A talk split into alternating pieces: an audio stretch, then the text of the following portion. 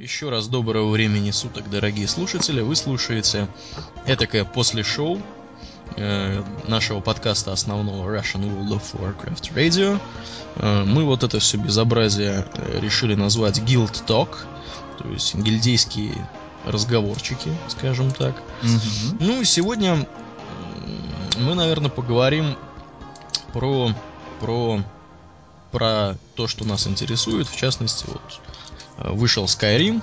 Домнин у нас имел возможность поиграть.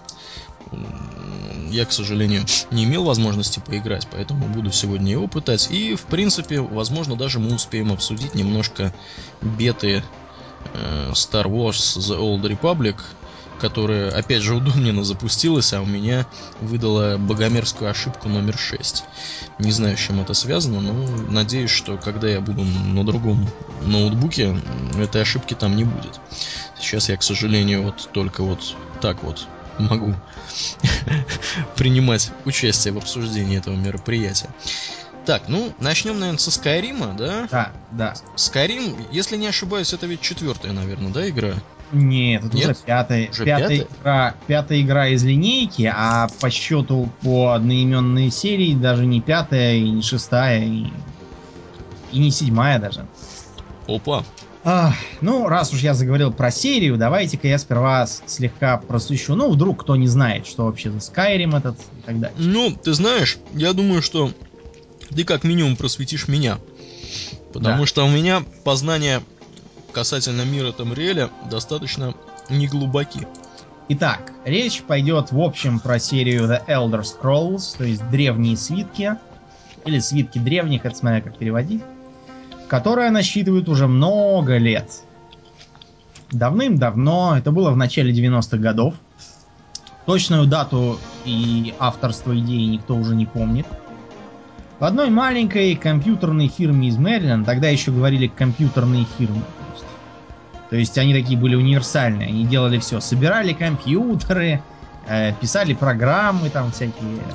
Коробки игры там делали, да. делали картонные для своих Да. программ. В, в общем, они такие были. На болванке записывали, наверное. А, Да. болванок, наверное, не было. Их не было. точно. На дискетке записывали. Да. точно. А, И, Ж- и Жнец, и Швеция, на Дуде, и Греция они были. Да, есть такие компьютеры. Ну, ты знаешь, некоторые, собственно, и сейчас ведут так свой бизнес. Да, да. И фирмы. Итак, э, идея была следующая. Сделаем такую игру про гладиаторов э, в фантастическом мире, таком, на арене. То есть изначально это все было про гладиаторов на арене? Да, то есть должна была быть такая здоровая арена, и там были всякие команды э, и одиночные воины, там и маги, которые сражаются друг с другом, там. Иванока. Слушай, ну это проясняет, по крайней мере, лично для меня вопрос, почему подавляющее большинство главных героев из игр э, The Elder Scrolls, да, там Моровинт, Обливион и так далее, заключенные. Да, видимо, из, из этой. Из этой, да, темы, да. Вот. Э, опыт, в общем, у компании был. Они делали игры для на, на любимую нами Дэнди, какие-то там хоккейные симуляторы, аркадки, Мгм. игры какие-то. Для, по для геймбоя не делали игр? Нет, для Boy не делали, по-моему, только для Дэнди. Ну и для DOS тоже поделали. И вот они решили всю эту фантастику и прочее сменить на фэнтези. Поначалу идей было много, и, в общем, они просто решили сперва нарисовать мир, придумать, кто там живет, а, по- попробовать разные способы геймплея от первого лица, там, от третьего лица, и посмотреть потом, что из этого всего получается. Ну и, в общем, со временем затея с э, гладиаторскими боями показалась какой-то мелкой и безыскусной, и они решили, а давайте попробуем сделать что-нибудь типа нормальной ролевой игры с сюжетом.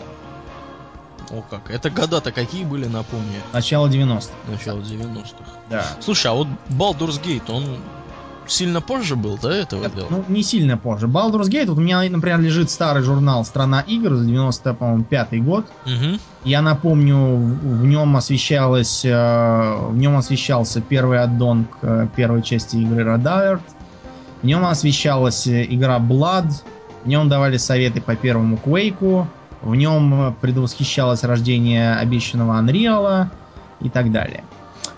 Так вот, там в том числе была Про Baldur's статья- Gate. Да, которая да, еще называлась Forgotten Realms The Iron Throne.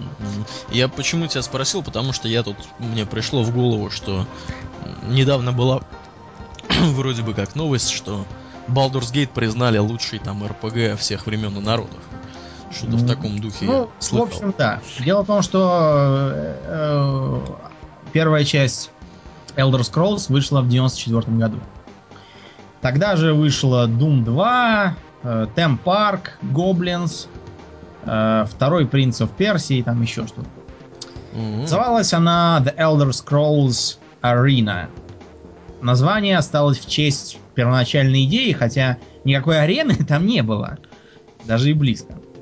Итак, э, она была для своего времени очень удачным проектом. Там был вид от первого лица. Надо было играть за персонажа, выбранного из восьми игровых рас. В том числе там уже были рептилии, органиане и хаджеты, похожие на КТ. Я их буду называть хаджетами просто по привычке, потому что я послушал, как они называют сами себя в игре, и они говорят кажит, а не хаджет никакой. Mm-hmm. Так что они, у них самоназвание кажит. А, там был огромный мир, не такой большой, как потом, но э, там было 9 провинций. Именно тогда была создана империя Тамриэль, которую нам, мы всем знаем, состоящая из э, нескольких провинций, совершенно разных по национальному составу и по пейзажам. Там был сюжет э, про то, как короля Уриэля Септима VII посадил в какой-то там потусторонний мир придворный маг, а сам э, превратил себя в двойника короля и стал править за него. А победить его должен был заключенный в тюрьму, это традиция будет потом, сын главы Королевской службы безопасности. Он должен был бежать из дворца и отправиться поочередно во все провинции а, чтобы там собрать куски какого-то посоха хаоса или что-то в этом духе. Несмотря на то, что сюжетец такой простенький, а, там было можно и уйти в свободное плавание. То есть заниматься охотой на монстров, выполнять какие-то посторонние квесты у NPC. Там было 16 мощных э, артефактов э, местных э, демонов. Можно было воровать, подцепить какую-нибудь болезнь и так далее. То есть по тем временам это было очень круто. А, а, обычно предполагалось, что есть сценарий, и надо по нему ехать. Да. А да. здесь получается, что получается, здесь что вот свободный геймплей. Это не всем понравилось. Некоторые граждане тогда это восприняли в штыки, говоря, что э, если им не говорят постоянно чего делать, им становится скучно. Вот. Как бы то ни было, э, публика в целом игру оценила, и получила она несколько престижных наград, в том числе номинации «Игра года». Вот, и поэтому разработчики решили попробовать что-нибудь еще более масштабное. Это был 96 год. Тогда как раз э, вышел Diablo, Duke Nukem 3D, Quake, э, Ларри, часть седьмая, последняя из канонических. И вышла новая игра. Называлась она Daggerfall. Или Dag... я, я не уверен в произношении слова. Daggerfall. А называют Daggerfall. Да. Как у нас принято. Первое, что бросалось в глаза, это масштабы. Я цитирую. 15 тысяч поселений. Игровая территория размером с две Великобритании. Две настоящие Великобритании. Вот, вот, вот эти самые. Две настоящие Великобритании? Да, да. То есть, ну это, это нехилая получалась Там игра. было 47 королевств. Причем королевств совершенно разных. На юге это были пустыни с верблюдами, на севере там были всякие горы, снега и викинги. А можно было зайти в подвал какого-нибудь королевского замка и выйти часа через три. Просто заблудившись там. Да. А, потом а, там были всякие тележки и лошади, которые у них можно было запрягать. А банки, в которые можно было класть или брать, наоборот, деньги взаймы.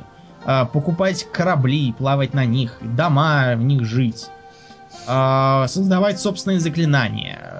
Хочешь э, летай, хочешь летай прямо на лошади. Э, зачаровывать предметы тогда же стало можно. Можно было подцепить э, вампиризм или э, ликантропию. Причем вампиризм был не просто там ты получил какой-то там талант и еще чего-то, а ты э, просто умирал, через две недели просыпался в гробу, выяснялось, что ты вылетел из э, всех гильдий, ну, по причине смерти. И зато у тебя появилась, у тебя сменилась раса, сменилась модель персонажа, и у тебя теперь новые квесты. В зависимости от того, какой из девяти кланов вампиров тебя заразил, вот, э, а, а, в зависимости от этого складывается твоя судьба. Помимо этого были всякие гильдии, рыцарские ордена, э, храмы, на которые тоже можно было работать. А, сюжет там был такой, что я вот, например, не могу пересказать, потому что я сам в это не играл. Серьезно, только так, чтобы оценить. А, так что сюжет там был какой-то очень запутанный, длинный, я не могу сказать о чем. Что касается географии, дело в том, что э, хотя первая часть происходила вообще на всем континенте и была гораздо меньше, чем вторая, вторая часть э, даже не занимала никакой провинции. Она включала в себя кусок провинции Хайрок и Хаммерфелл в окрестностях залива Илиак. Да, ну вот у меня сейчас открыта перед глазами карта я думаю, что надо рассказать, по крайней мере, кто обитает в этих провинциях, да. И Хорошо. Что... Если э, кто кто не знает, э, ну мало ли вдруг. А если кто не видит, может просто вбить э, в поиск там Tamriel Map, и тогда ему все покажут. А, мир э, древних свитков крайне большой, но самые э, главные события там происходят на континенте Тамриэль занимаемом э, одноименной империей. В центре находится Сиродиил, она же имперская провинция, это метрополия. Там живут имперцы. Потомки человеческих рабов диких эльфов, айлейдов, которые взбунтовались и свергли. Там находится имперская столица, крупнейший город э, на всем континенте. К югу находится Эльсвейер. У меня, у меня причем есть такое впечатление, что это такое название шутка, потому что Эльсвейер звучит очень похоже на слово elsewhere, то есть где-то. Да. Очень может быть, что это такая шутка. Особенно если учитывать, что есть еще э, шутка с городом Сач. Сач? Да, про который можно сказать no such place. No such place. Вот, там есть такая шутка. Так вот, Эльсвейер это земля таких э, пустошей, каньонов, очень напоминает Badlands из э, Азерота. Там живут каджиты. Это такие коты. Это такие антропоморфные коты. Вероятно, они это бывшие, бывшие лесные эльфы, частично превращенные в котов. Они исключительно хороши в сфере ловкости и, и быстроты лазят во всякие щели, довольно сообразительные, умеют драться своими кошачьими когтями, но, к сожалению, склонны к наркомании. Там у них э, производится так называемый лунный сахар, а из этого лунного сахара они гонят э, наркотик под названием скума. По тому, что представлено в игре, я так понимаю, скума это нечто вроде крека как крэк получают из кокаина, через трубку, так и э, скуму тоже производят из лунного сахара и дуют через такую же трубку. Так и запишем. Пропаганда наркотиков. Да, да, да. К западу от Эльсвейра находится Валенвуд. Там живут лесные эльфы, они же босмеры. Лесные эльфы такие коротенькие, светлокожие, с э, довольно пухлыми для эльфов щеками, большие специалисты по стрельбе из лука и взаимоотношениям с всякими животными и вообще лесными существами. А на юго-востоке расположены черные болотья. Или черные топи, в зависимости от того, как переводить. Там живут органиане. Это такие рептилоидные создания.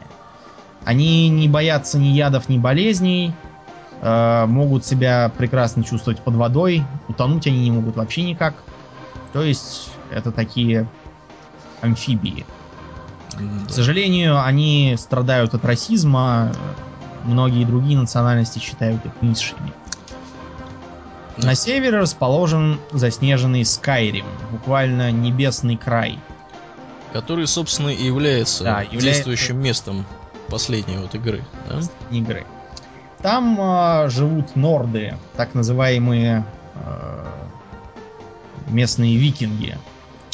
Светловолосые, любители Эля, топоров, рогатых шлемов, драккаров с драконьими мордами и всяких там таких викингских примочек. Ну да. ими ярлы. К западу от Скайрима расположены провинции Хайрок.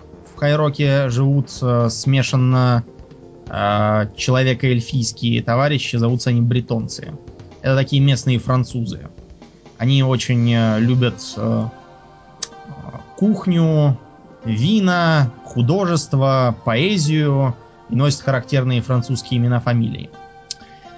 Хаммерфелл.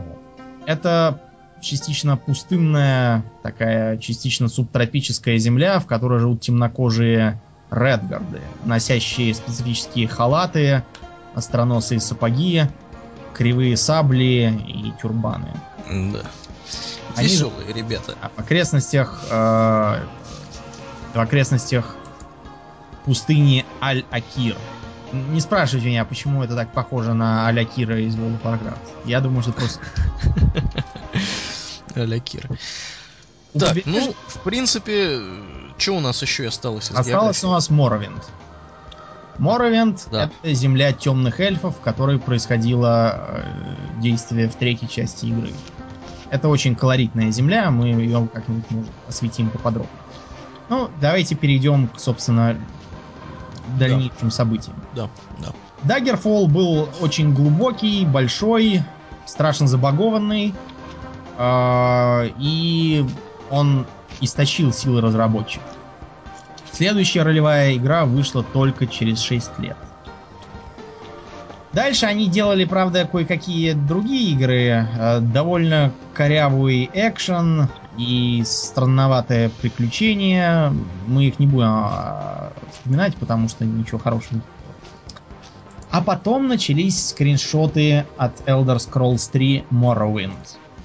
Morrowind стал, пожалуй, первым проектом, который стал э, широко известен в России. Тогда у нас все компьютеризировались и потом вели страшные кровопролитные бои на тему, что лучше, Morrowind или Готика. Э, Да, но мы-то знаем. мы придерживаемся того мнения, что это все равно, что говорить, а что лучше, э, пиво или торт? Потому что ни- ничего общего-то нет, кроме того, что и торт, и пиво это продукты питания, вот так же и, и с играми. Кроме того, что это игры ролевые, больше никакой связи. А Daggerfall был признан излишеством. Ну, все-таки 15 тысяч городов трудно сделать без того, чтобы они все не были похожи один на другой. Не то чтобы все прям поголовно, но можно было сказать, что если ты видел 10 горо- городов, то остальные будут похожи на них. А дело в Моровинде проходило на острове Варденфелл, который являлся, ну, не то чтобы большим, до Британии он не дотягивал, занимал он только 6 квадратных километров. Но квадратные километры эти были полны жизни. Там было 3,5 тысячи человек. А, 217 разных видов монстров, 300 всяких подземелий, а, треть миллиона вручную разложенных предметов. Причем разложенных не абы как, а так, чтобы э, создавалась цельная картина. А огромное количество слов в книжках и диалогах. Там, по-моему, 700 тысяч было. А, можно было вступать в разные гильдии. От бойцов до убийц. А, вступить в три разных э, благородных дома и построить себе дворец. А, там был мощный сюжет. Он был не то чтобы не то чтобы разветвленный, но он был действительно э, неординарный. Очередной зэк из имперской тюрьмы, я так понял, там уже просто в эту тюрьму сажают всех подряд на случай, что попадется какой-нибудь нужный да. А вось кого-нибудь посадим зэка какого-нибудь. Зэка какого-нибудь. Преступника какого-нибудь. Да. Да. Ну, в общем, очередной зэк, который родился неизвестно когда, внезапно получает свободу, и его везут в Моровинг, на остров Варденфилд. Там ему выдают новые документы и отправляют к резиденту местной имперской госбезопасности, Клинков. А, выполняя для него всякие дела, а, можно выяснить, что а, императора волнует обострившаяся политическая обстановка в Моровинге. Дело в том, что там зашаталась власть правящих домов и религиозного три, триумвирата, называемого трибуналом. Э, в массах растет недовольство, а популярным становится пророчество о Нереварине, о возвращении некоего древнего эльфийского короля, который э, спасет свой народ, изгонит империю и, в общем, всякий всякий представлял в легенде то, что ему самому хотелось. Короче, какие-то сепаратистские да, такие настроения. настроения. А, если Нирварин еще можно было списать на бредни полуграмотных крестьян, то э, кое-что другое списать было нельзя. Дело в том, что э, в центре острова Варденфилд стояла печально знаменитая Красная гора, у которой давным-давно происходила эпическая битва, и которая с тех пор считалась нехорошим местом. Вокруг нее была воздвигнута специальная волшебная стена, чтобы оттуда не проникали всякие плохие существа и нехорошие болезни. Но в последние годы стена стала сдавать. Внешне-то она вроде была как была, но чума стала пролезать оттуда. Э, начались странные кошмары у жителей городов. Стали везде расти, э, как грибы, всякие секты, культы, фанатики э, жертвоприношения и прочее. Э, расплодился бандитизм, импорт рабов и наркотиков. В общем, дело нечисто. Стали ходить слухи, что религиозная мощь трибунала слабеет и больше не может бороться с Красной горой. Ну и дальше оказывалось, что Нереварин это э, рожденный неизвестными родителями, не, непонятно когда человек, Э, просидевший всю жизнь в тюрьме, то есть персонаж. Да. Для этого ему как нужно ни странно. Да, для этого ему нужно было заручиться поддержкой трех великих домов, а также кочевых племен так называемых пепельных эльфов, которые решили кочевать дальше с юртами, а не оседать в городах. И э, в конце концов, преодолев сопротивление церкви трибунала, уничтожить сидящее в Красной горе зло, попутно выяснив крайне э, неприятные подробности про трибунал и вообще гибель того самого Наривара, воплощением которого он является.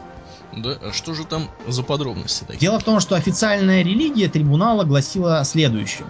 Некогда на э, земле Моровинда жили две расы эльфов, двемеры и кимеры – Двемеров э, часто называют гномами за привычку жить под землей и полагаться на технику. Жили они не то чтобы очень дружно, но постоянно угроза со стороны скайримских нордов, которые норовили вторгнуться и захватить землю, их сплачивала. Так было до тех пор, пока не выяснилось, что Двеймеры раскопали сердце мертвого бога Лоркхана и стали делать какую-то странную машину, назвавшуюся Нумидиум, и этот Нумидиум должен был стать чем-то вроде искусственного бога для них. Оживить они его планировали с помощью этого самого сердца. Такое поведение было сочтено богохульством, преступлением и вообще крайне опасной затеей э, кимерами, эльфами с поверхности. И началась война. В войне э, возглавлявшиеся этим самым генералом Нариваром эльфы сумели разгромить Двемеров и прорваться к сердцу Лоркана. Но еще раньше до него сумел добраться религиозный лидер Двемеров, э, верховный тональный архитектор Кагринак. Да, что бы это ни значило. Да, он активировал сердце. Это должно было сделать Двемеров богами. Что случилось дальше, неизвестно. Вероятно, они действительно стали богами, но какими-то другими богами, потому что больше Деймеров никто не видел и не слышал. Они исчезли. Все. До единого. И в Моровинде, и в любых других землях. В настоящее время есть только один Двемер, э, но он не вполне в своем уме.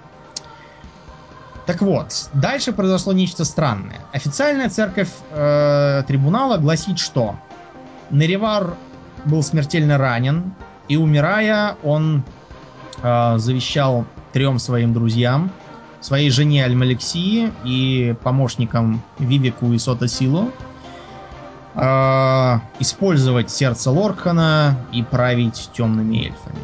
Однако, его четвертый друг, Дагот Ур, оставленный стеречь сердце, отказался отдать его э, трибуналу, э, был побежденными в бою, а трибунал использовал э, сердце и стал божественными сущностями, правившими Моровиндом. Это была официальная часть. А неофициальная звучит так. Неривар, оставивший Дагот Ура стеречь сердце, решил его уничтожить и э, объявил свою волю своей жене и друзьям. Но жена и друзья убили Наривара, после чего силой захватили сердце у верного Наривару Дагот Ура, стали богами и за это были прокляты. Киммеры с тех пор превратились в данмеров, так называемых темных эльфов, стали черномазами и красноглазыми. Вот такая вот интрига. Да, это, это был, в общем-то, у нас, наверное, сюжет Моровинда. Да, и да. то, что предшествовало, собственно, всему там происходившему, Дальше части, было да. два Дона, которые расширяли всю эту тему. И, наконец, еще через 4 года вышел Oblivion, четвертая часть. Вот в Oblivion я не играл, к сожалению. В Morrowind я играл. А в в Oblivion играл. В Oblivion играл ты. Да, я его... В Oblivion что-то было... Я так понимаю, там действие... Э... Было в центральной провинции, в Сиродииле. Да. Значит, э, я сперва боялся, что в этой самой центральной провинции будет крайне все уныло и однообразно, сплошные имперцы, никакого колорита, но выяснилось, что э, там все как в Москве. Никакого колорита, да? Да, с национальной картиной там полный порядок. Там э, просто есть графства, которые по своим географическим географическому положению ближе к той или иной провинции, и поэтому там довольно сильно влияние соответствующей национальности. Скажем, в городе Чейденхолле, который расположен неподалеку от границы с Моровиндом, полным-полно темных эльфов, и вся архитектура выражена темноэльфийской. Что было в игре хорошо? В игре была, наконец, физика, попавшая в колодезное ведро стрела его так перекашивала своим весом. Да, это они в свое время как большое достижение. Да, это, это, это было, было очень круто. Потом... Ловушки были какие-то. Да, да, там были всякие хитрые физические ловушки с падающими камнями, бревнами, шипами, лезущими всякими плитами, которые грозились раздавить и так дальше. Там были довольно красивые виды. Там опять вернулись лошади. Эм, там был э, такой более глобальный сюжет. Но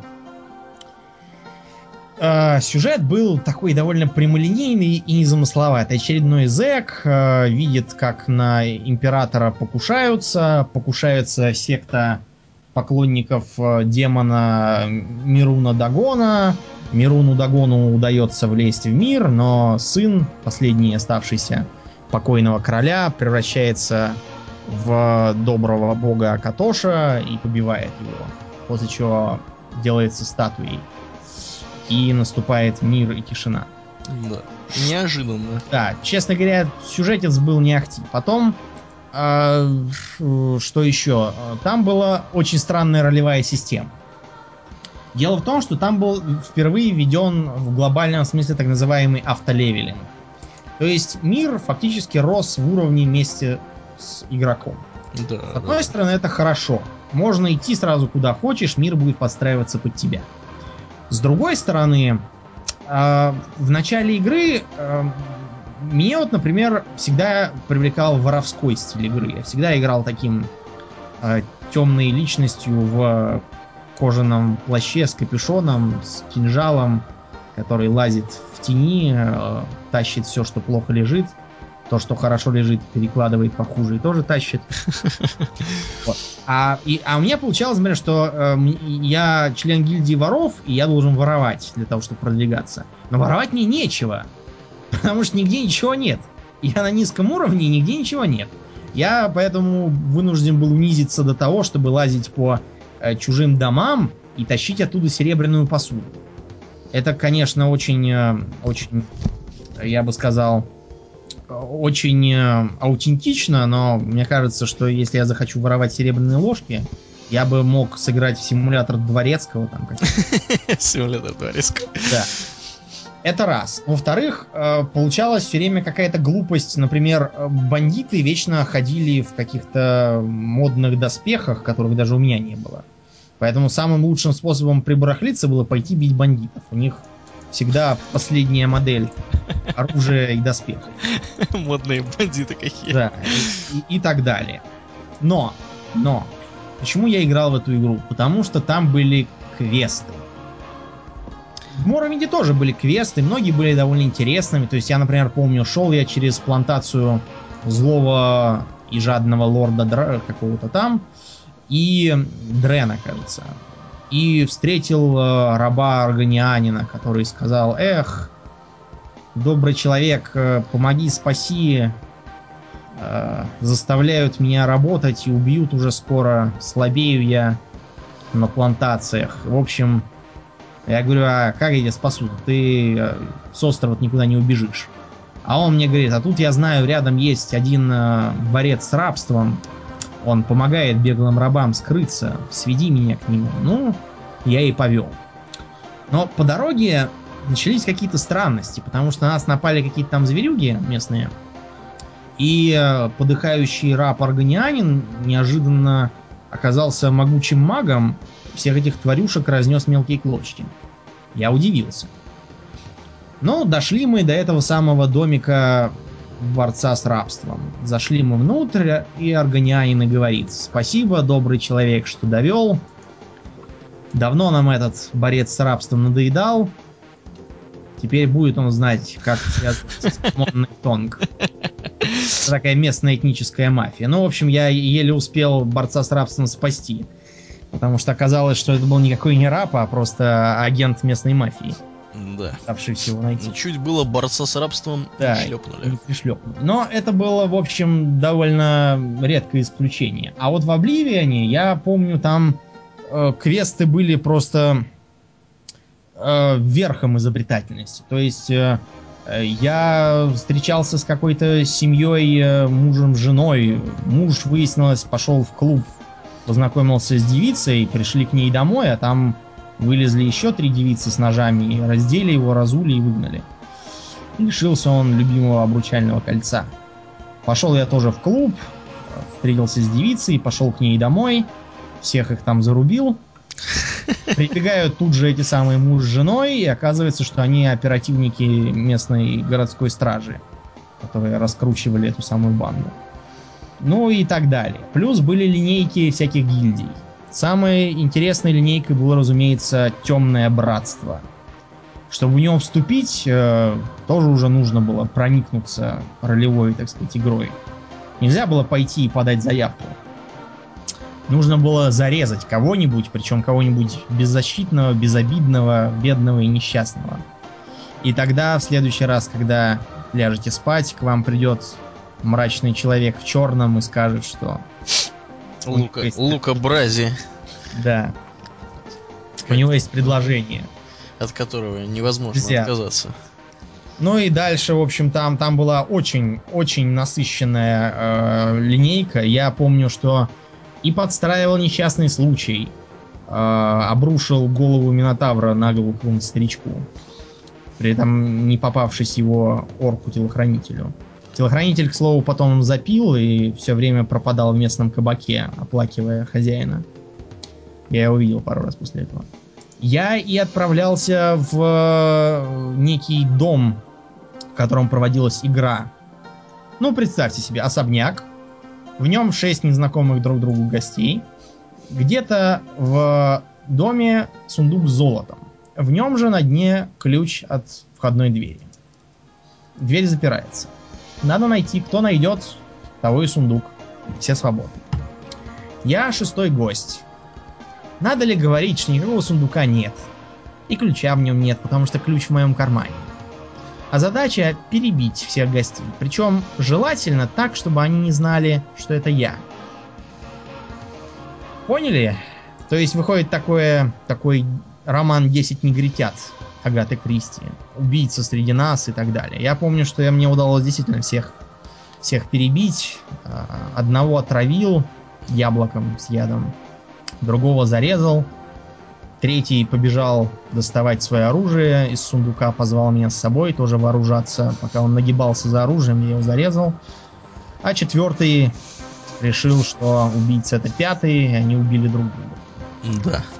В общем, в общем было так, весело. Да, было весело. А было... ты не в этой ли части с, с Сангвином-то кутил? Нет, Сангвином я, я... Сангвином я кутил и в этой части.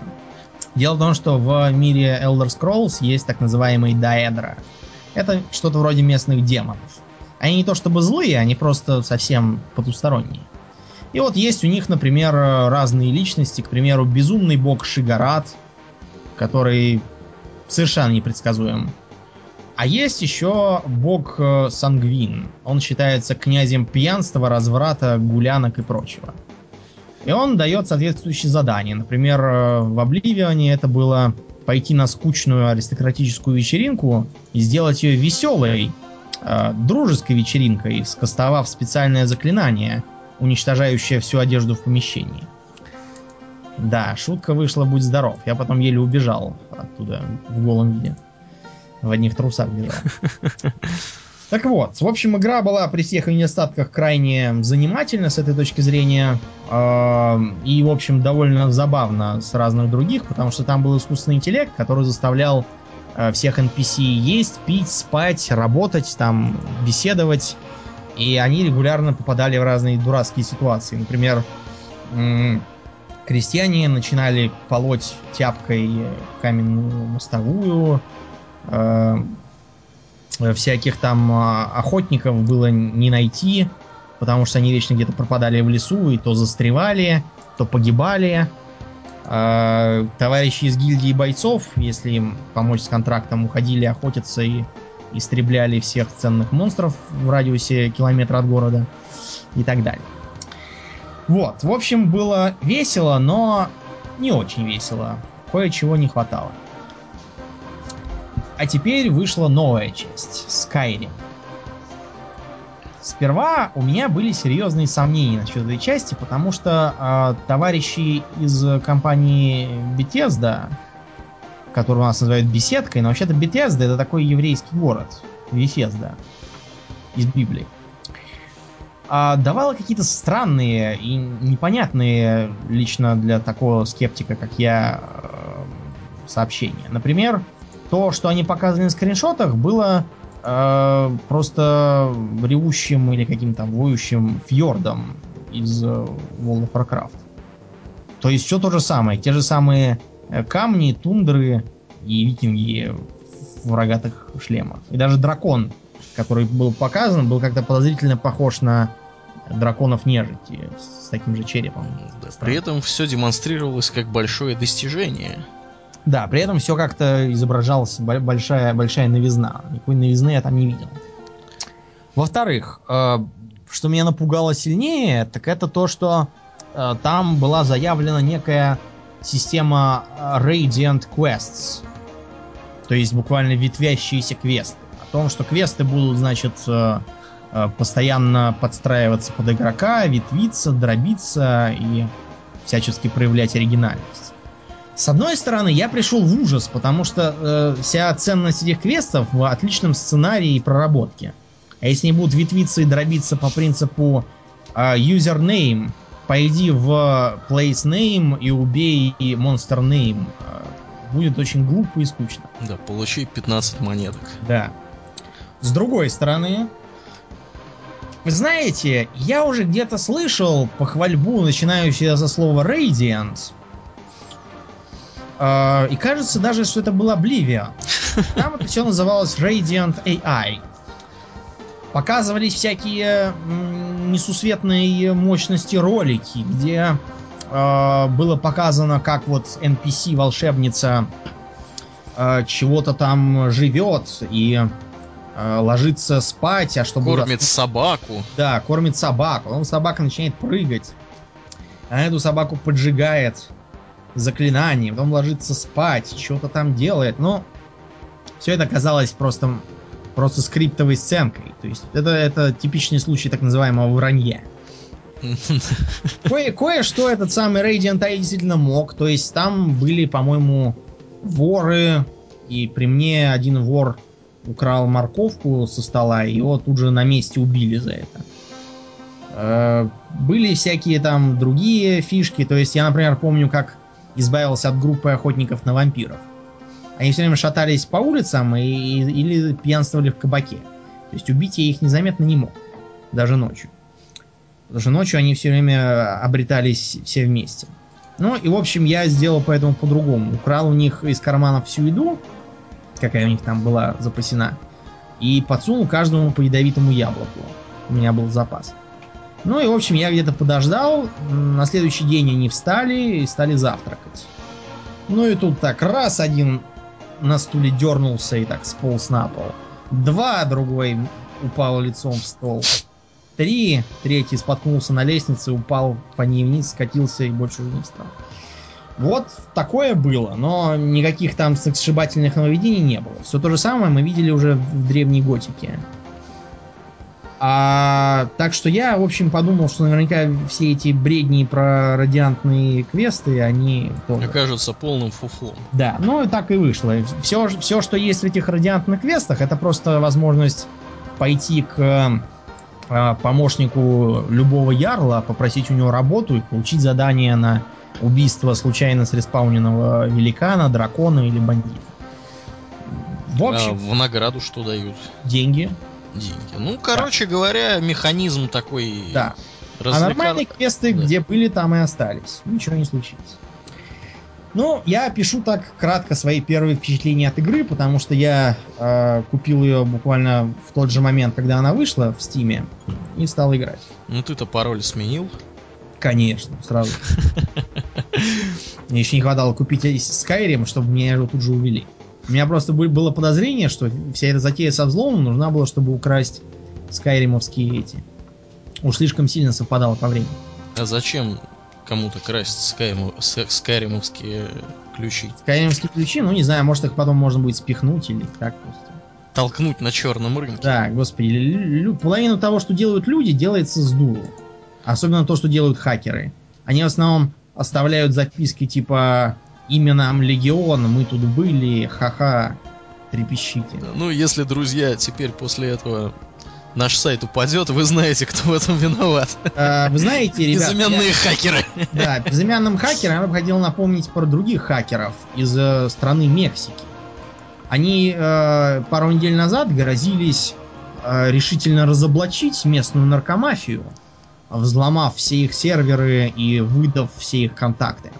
Но э, разоблачение не удалось, потому что наркомафия взломала всякие их фейсбуки и вконтакты, и э, всех грозителей нашла, убила, их безголовые трупы выкинула на улицу Да, с бумажкой сожалению. «Я слишком много болтал в интернете».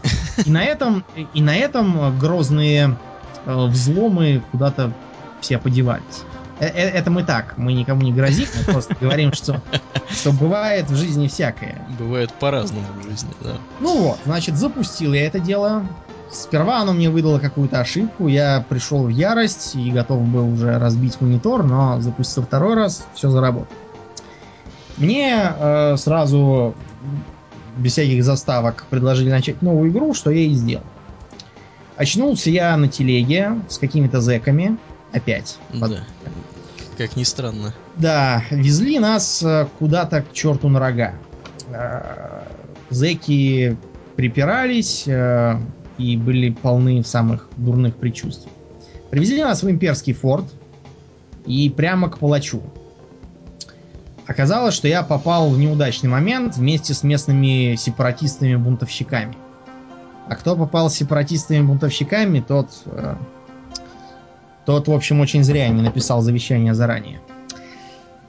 Там меня быстренько опросили на тему, кто такой, сколько лет, почему не в армии. Я себе создал персонажа. Сделал я себе по привычке Данмера, я уж к ним привык так.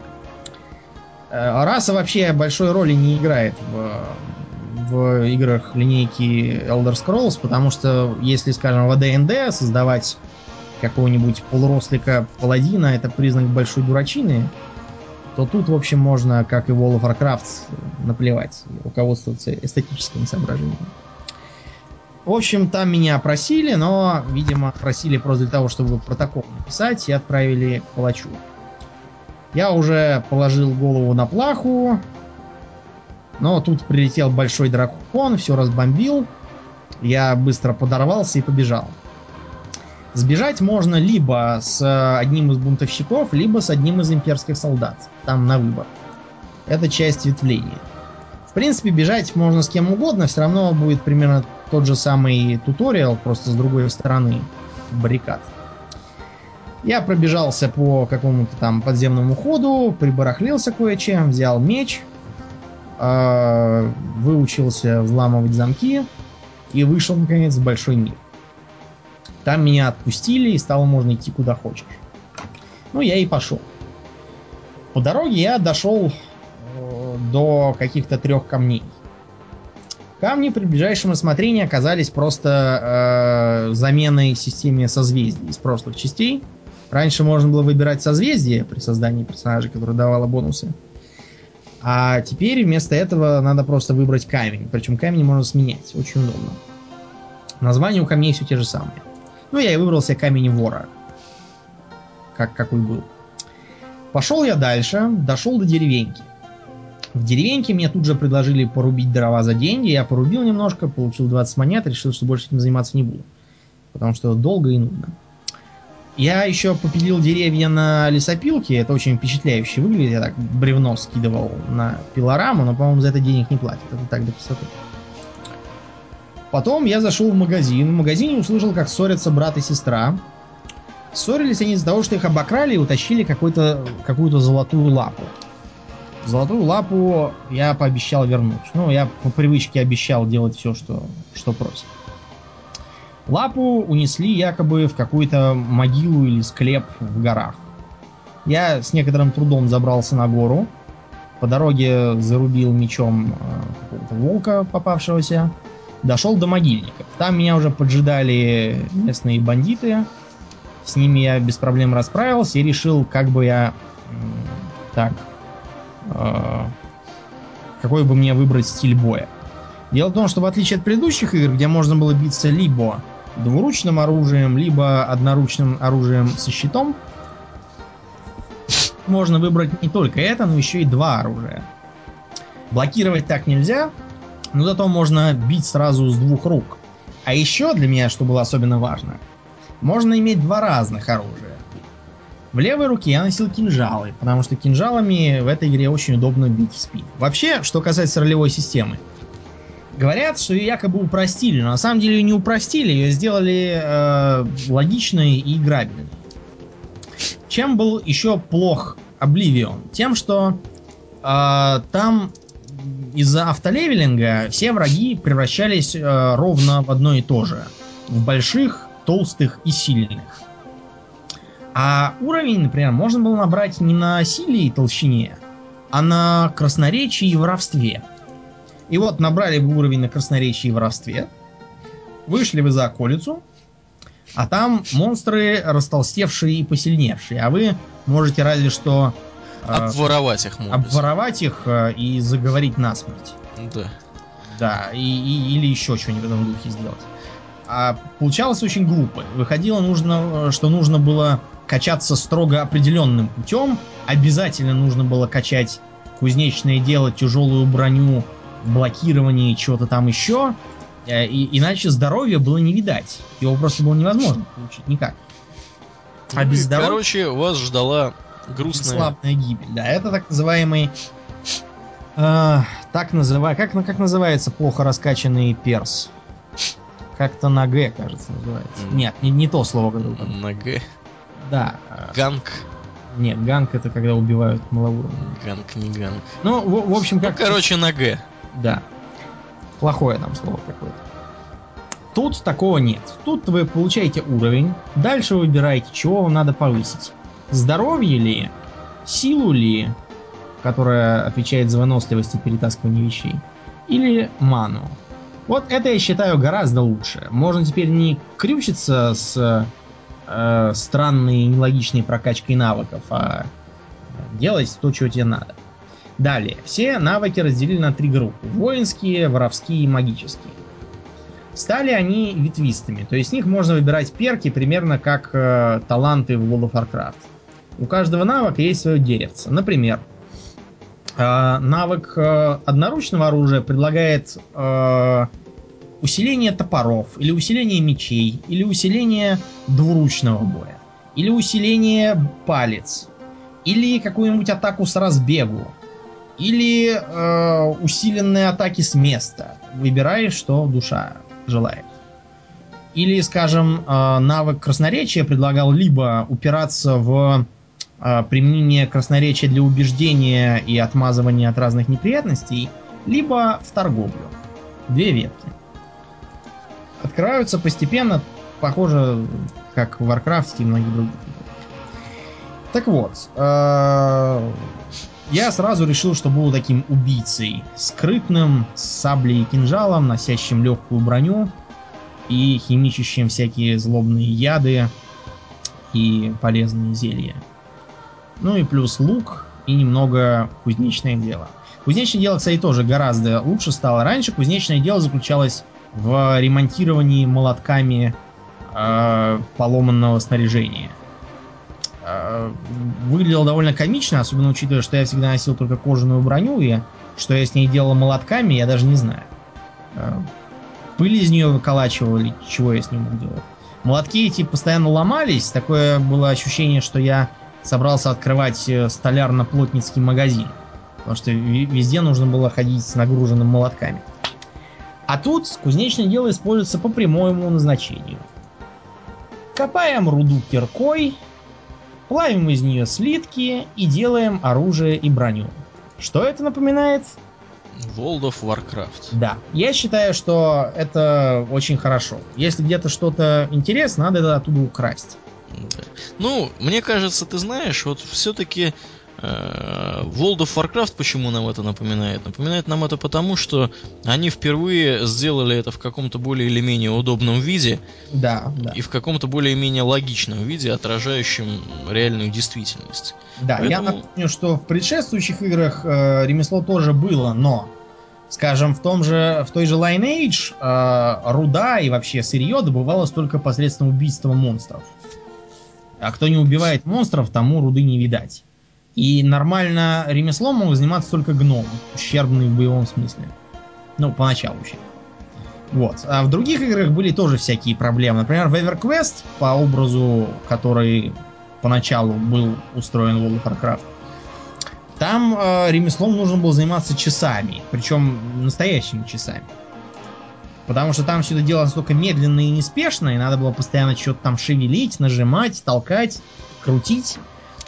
Вот, что без этого было никак нельзя.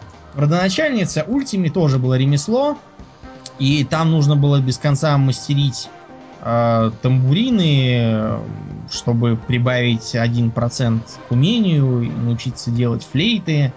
И, в общем, там это все было настолько занудно и, и, и, и непонятно, куда все это девать.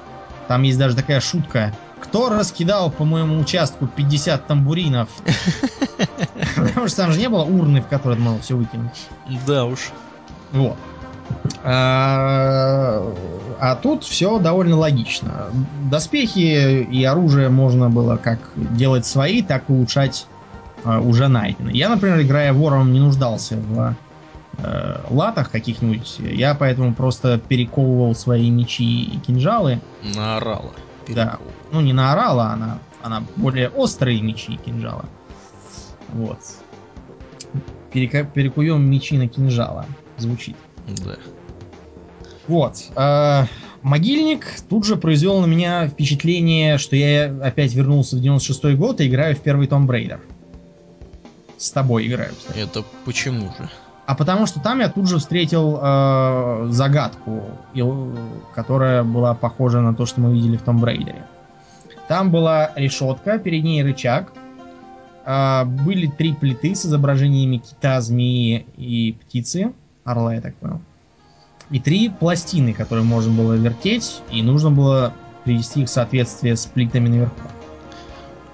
Да, вообще, в принципе, напоминает что-то из стиля Лары Крофт. Да. Сложности добавляло то, что одна из плит свалилась и куда-то закатилась. Надо было идти и смотреть, что там нарисовано. Если все сделать не так, то вместо открывания дверей получится град отравленных стрел тебе на голову. Дальше я прошел э, поглубже и услышал отчаянные вопли о помощи. Побежал на вопли и чуть э, не оказался в положении ищущего помощь сам, потому что у меня упал сверху огромный паук. Паука я не без труда прибил, я просто забежал в дыру, в которую было не пролезть, и оттуда начал его отстреливать из лука. Паук сделался похож под конец на подушечку для иголок.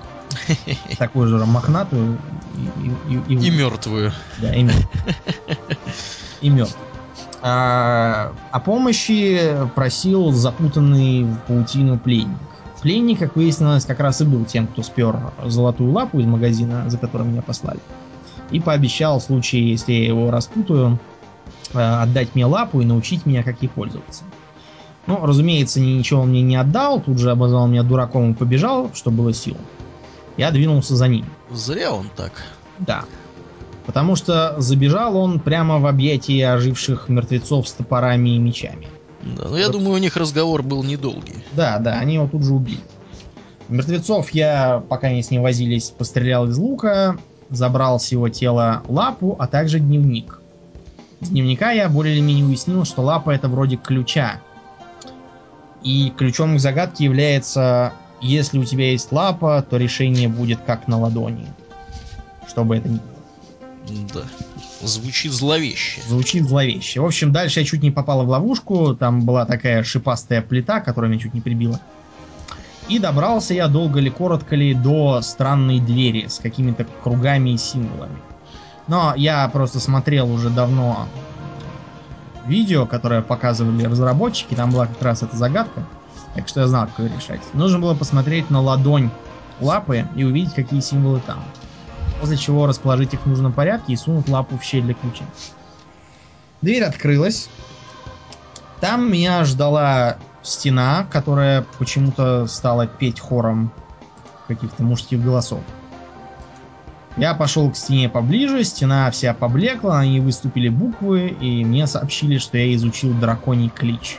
И вон и как. Клик да. из драконов. Я, я не сумел понять, что это за клич драконов, потому что сзади началось какое-то шевеление, я увидел, что из гроба вылез а, местный а, какой-то вождь, наверное, похороненный могильники.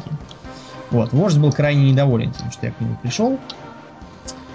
Вождя мне удалось прибить не сразу, потому что мне пришлось выпить все зелья. Вождь был довольно толстый. Зато с него я снял какой-то непонятный, но очень тяжелый камень. Вот. А, и, наконец, вышел на поверхность. Меня, кстати, всю дорогу терзала мысль о том, а, не будет ли здесь как в Обливионе. Потому что там, а, чем глубже подземелье, тем все хуже. Потому что выбираться тебе из него придется тем же путем. В большинстве случаев. Тут я походив, наверное, километра полтора по этому самому могильнику, уже бронил бессовестных древних нордов за то, что они строят такие длинные подземелья. Но оказалось, что в Скайриме все гораздо удобнее. В большинстве, наверное, 90% подземелий можно дернуть ручечку и откроется дверка. Можно будет выйти прямо так.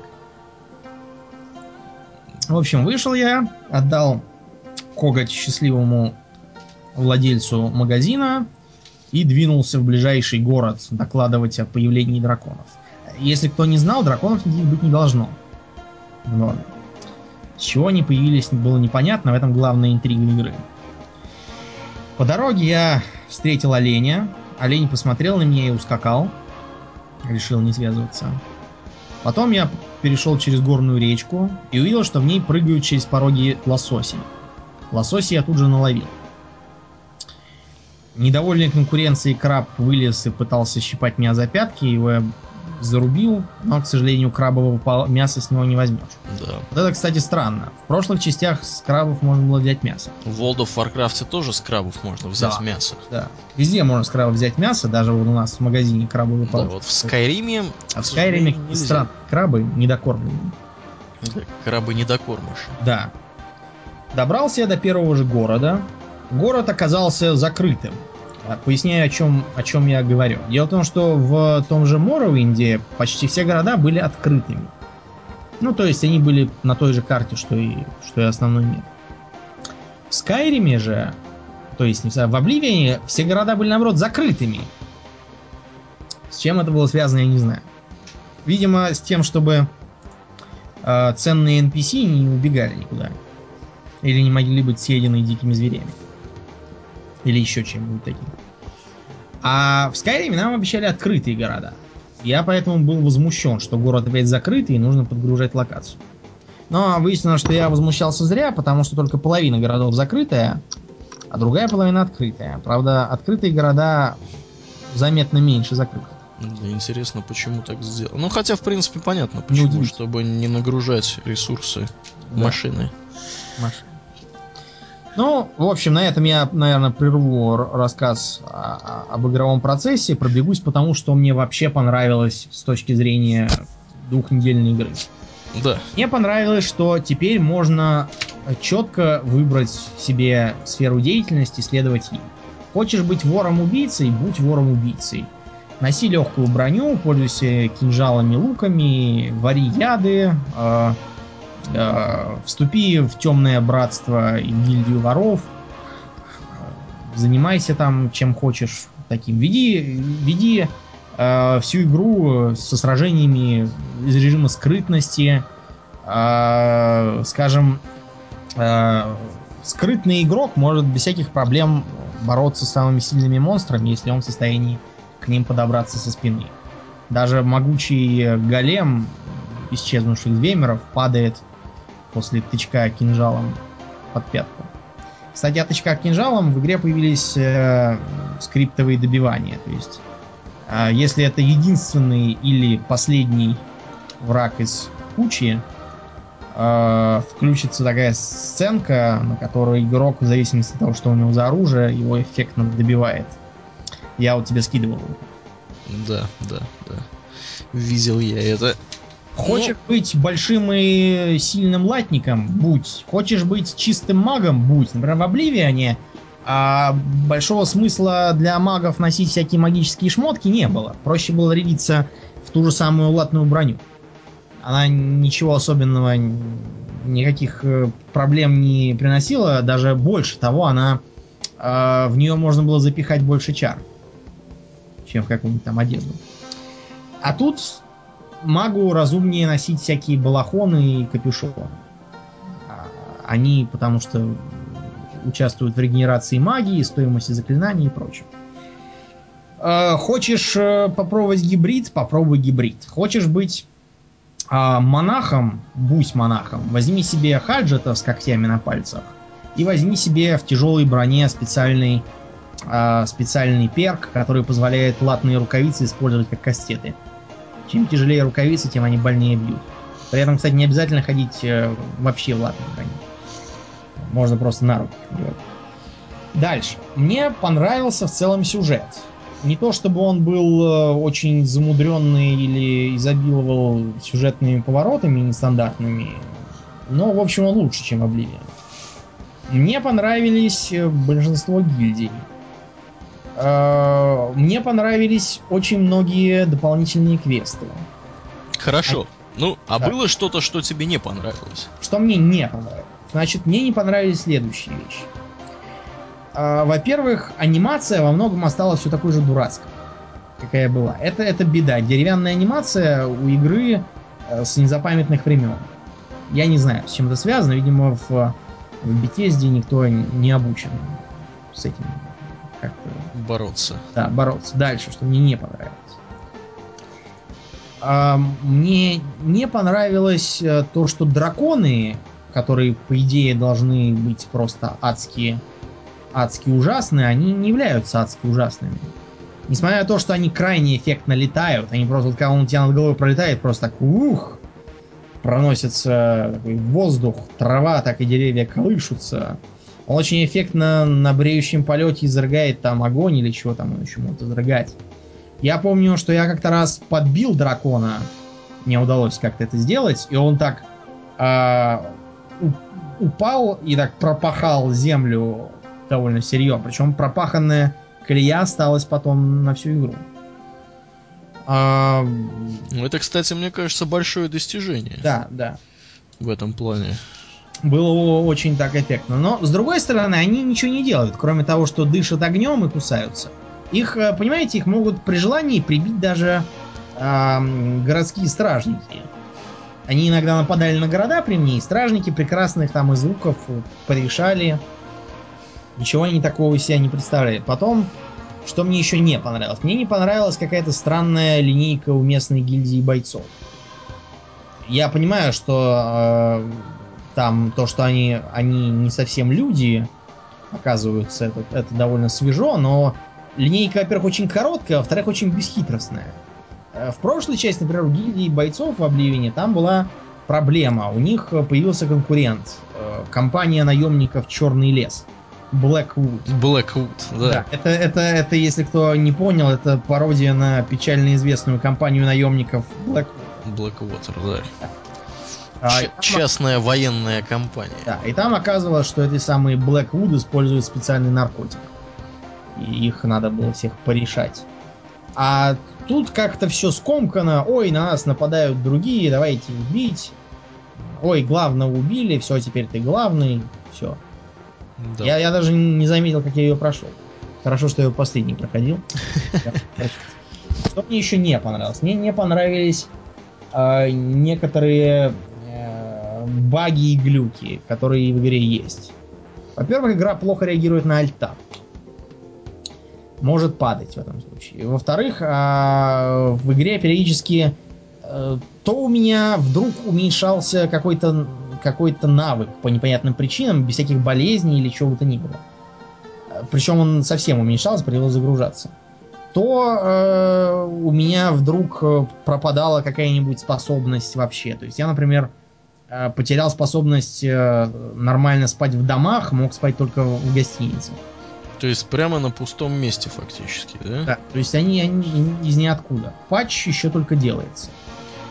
Э, что там еще? Ну, и всякие, всякие мелкие ерундовины, типа там э, того, что э, у меня, например, долго не включался один квест интересный на поиск серийного убийцы. То есть такие, в общем, э, претензии мелкие. Мелкие. Ну, иными словами, тебе понравилось. Да, игра, я считаю, это лучшее, что было то есть посоветовать мы можем. Да, мы играть это однозначно в эту. советуем прикупить и играть совершенно смело. Я вот играю уже, наверное, две недели и до сих пор не надоедаю. Да, ну, в принципе, я из того, что я видел в интернетах, э, всяких описаний, да, они подтверждают твой рассказ. Игра действительно получилась интересной. И мне вот очень жаль, например, искренне жаль, что у меня нету э, времени оценить, как она устроена и как это все выглядит. Но скриншоты, конечно, и описание того, что там происходит, это, это здорово, это классно. Ну, по времени мы уже за час вылезли. Я предлагаю уж сегодня не, не касаться да. Star Wars наших замечательных. Тем более, что в следующий раз, возможно, и мне будет что рассказать. Я надеюсь, что я все-таки до машины, до своей основной доберусь, на которой все должно запускаться без проблем. Вот. Ну, я думаю, что будем заканчивать, наверное, да? Да, будем. Безобразие. Я напоминаю, что, дорогие друзья, вы слушали пилотный, так сказать, выпуск э, нашего подкаста э, Russian World of Warcraft Radio Guild Talk. Это после шоу к нашему основному подкасту RWR. И я надеюсь, что вам понравилось то, что вы услышали. Мы, наверное, будем это продолжать. Ну, на самом деле, даже если вам не очень понравилось, мы все равно будем продолжать, потому что, потому что нам это интересно. Мне вот, например, да, я вот, например, сегодня э, узнал очень много интересного о вселенной э, Тамриэля, да, о мире Тамриэля, и я думаю, что э, со мной согласятся слушатели, что действительно Домнин очень рассказывал красочно, с юмором и увлекательно. Поэтому спасибо тебе, Домнин. Мы будем заканчивать. Я напоминаю, что с вами были Домнин и Ауралиен. И Ауралиен, да, тут уж мы паладинами себя называть не будем. Ну, в принципе, все и так знают. Все и так знают. Такие, да. Вот. Спасибо, что вы нас слушали. Всего вам хорошего, друзья. До новых встреч. До свидания. Пока.